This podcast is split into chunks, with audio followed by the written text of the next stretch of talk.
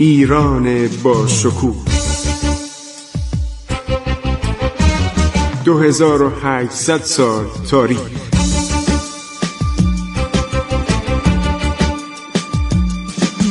عبور از تاریخ.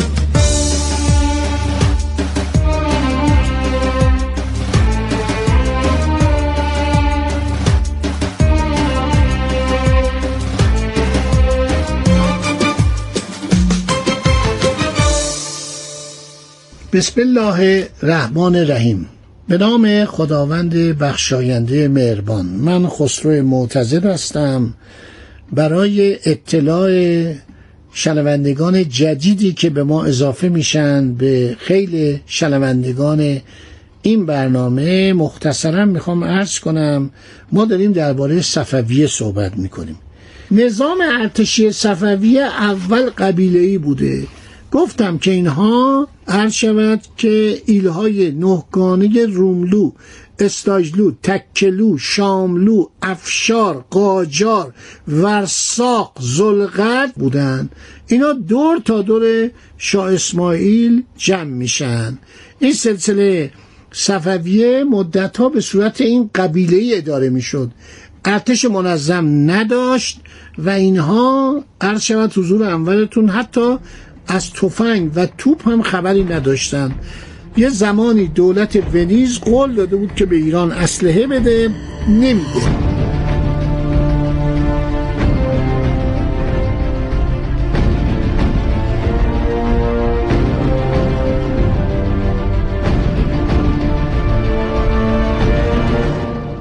نخستین سالهای سلطنت شاه اسماعیل صرف از میان بردن قدرت و نفوذ دولت آقیونلو و سرکوب حکام محلی شد. از سال 907 هجری قمری تا زمان فتح خراسان به سال 916 هجری قمری در جنگ همدان سلطان مراد آقیونلو را که فرمان روای عراقین یعنی عراق فارس و عراق عرب و فارس و کرمان بود شکست داد. مناطق تحت نفوذ آقیونلوها را تسخیر کرد. همچنین طی جنگ هایی با مرادبک آقیونلو رئیس محمد کره حسین کیای چلاوی حاکم فیروسکو و سمنان و خار ابوالفتح بک فرمانروای کرمان و دیگر قدرت های محلی به عمر این حکومت ها پایان داد. هر حکومتی در یک محدوده جغرافیایی بود کم یا زیاد. اینا با هم دعوام داشتن و خارجی ها وقتی می اومدن راحت ایران رو می گرفتن. شما این عثمانی ها چیکار می‌کردن ازبکان چیکار می‌کردن بعدها هم که ملوک و توایفی در ایران ادامه پیدا کرد بعد از صفویه نگاه کنید قدرت های بزرگ وارد این مملکت شدن. و عثمانی ها همون عثمانی ها اومدن تا بروجرد گرفتن تا لورستان گرفتن. سفرنامه هزینه بخونید. شیخ هزین لاهیجی. ببینید چی نوشته؟ کروسیسکی رو بخونید ببینید تا کجا اومدن. اون لهستانی بود. 20 سال در ایران زندگی کرده بود. در سال 913 هجری قمری ضمن جنگ با علادوله زلغت دیاربک را فتح کرد. در سال 914 هجری قمری حق حاکمیت خود را بر بغداد و عتبات آلیات مسلم گردانید. به نفوذ باریک بیک پرناک در عراق عرب پایان داد. در سال 916 هجری قمری این آدم آدم زحمتکش آدم بزرگی بوده یک سردار بزرگ بوده. ببینید چقدر این جنگیده. در سال 916 هجری قمری برای جنگ با محمد خان شیبانی فرمانروای ازبک که بر خراسان و شرق ایران تا کرمان تسلط یافته بود تصمیم به تدارک لشکر گرفت. شیبک خان ازبک یا محمد شیبانی پادشاه دولت مختدری بود به نام شیبانیان که اینا اعقاب شیبان پسر جوجی خان بودند. آنان از اواخر قرن هشتم هجری قمری به تدریج بر ماورانر مسلط شده و شاه محمد خان در سال 900 هجری قمری سراسر این نایه را به تصرف درآورده بود. وی با استفاده از ضعف بازماندگان دولت تیموری بر خراسان و نواحی شرقی ایران غلبه کرد. ظهور دولت صفوی دشمنی دولت شیبانی و دولت عثمانی را برانگیخت. موجب یک رشته مخاسمات و محاربات بین ایران و دولتین مذکور شد. طبعا نوعی اتحاد بین ترکان عثمانی و ازبکان علیه ایران پدید آمد. اسناد و مدارک مشعر بر مکاتبات فیما بین دولت عثمانی و ازبک این اتحاد را به اثبات میرساند. تجاوزات ازبکان در خراسان و شرق ایران و ارسال نامه های تهدیدآمیز محمد شیبانی به پادشاه صفوی شاه اسماعیل را به تدارک جنگ خراسان مصمم ساخت. بیچاره چیکار کنه؟ دو تا دشمنن چه فوشهایی می‌دادن چه الفاظ رکید توهین می‌کردن. شما این سرزمین های پدری ما سینه چنگیزخان گرفته. بالاخره شاه اسماعیل سپاهیان را از مناطق مختلف کشور فرا خوانده رهسپار خراسان شد. در شعبان سال 916 هجری قمری در نزدیک شهر مرو شکست سختی به ازبکان وارد ساخت و محمد خان شیبانی در اسنای این جنگ به قتل رسید شما اگر پنجاه سال پیش مشهد می رفتید در محلات مشهد دربند بود دربند یعنی چی؟ یعنی وارد یک کوچه می شدید یه دفعه می دید که اومدن دو طرف کوچه رو با یک سخفی به هم متصل کردن. چرا این کار می‌کردن؟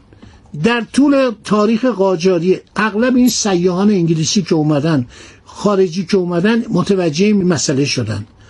در بندها در محلات بود. چرا؟ برای که این سواران ازبک که وارد این محله می شدن جلوشون می گرفتن سوار که سوار اسب بود با حرکت تند وارد محله می‌شد.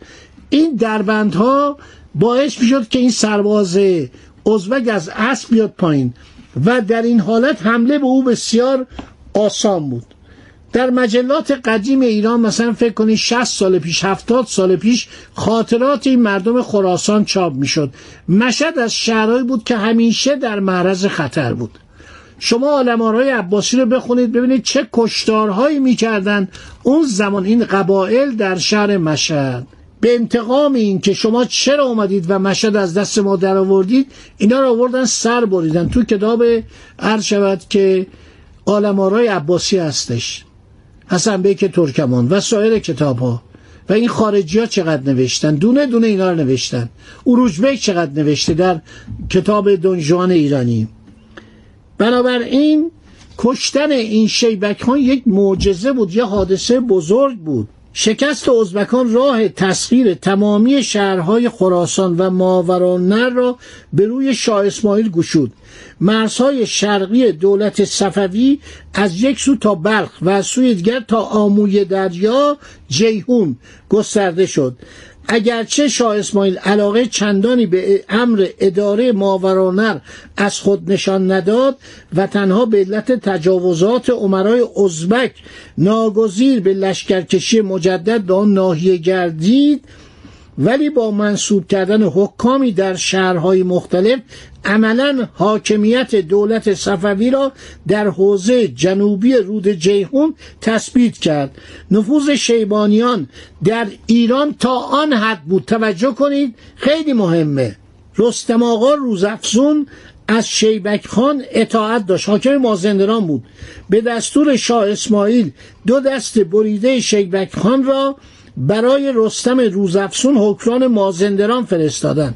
چون گفته بود که تا زمانی که دست من به دامان شیبک خان می‌رسه من از دولت مرکزی ایران اطاعت نمی کنم.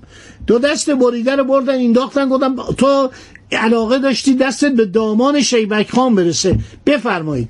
ما دست های او رو آوردیم انداختیم تو دامان تو میگه سکته کرد مرد از بچه.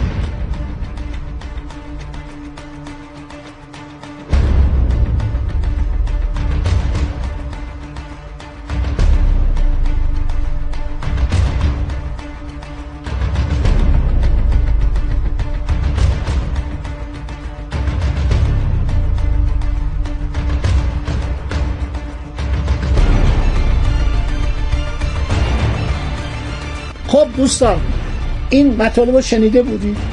این مطالب براتون جالب هست؟ اینا تو کتاب های مختلف هست؟ صدها جلد کتاب چه در ایران چه در خارج اول نوشته شده بعد از آمدن چاپ به ایران چاپ شده بارها و همینطور کتابایی که متاسفانه هنوز به زبان فارسی ترجمه نشده. ما هنوز متن کامل کروزنسکی رو نداریم.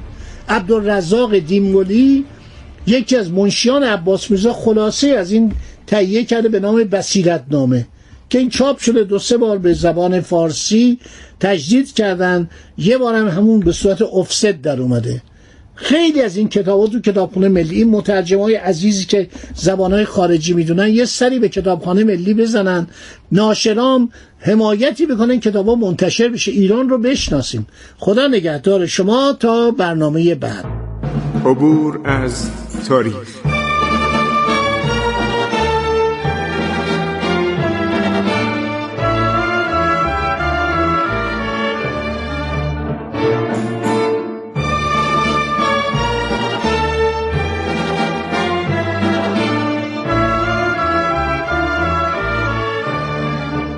ایران با شکوه. 2800 سال تاریخ. سرگذشت ایران ما به روایت خسرو معتزد.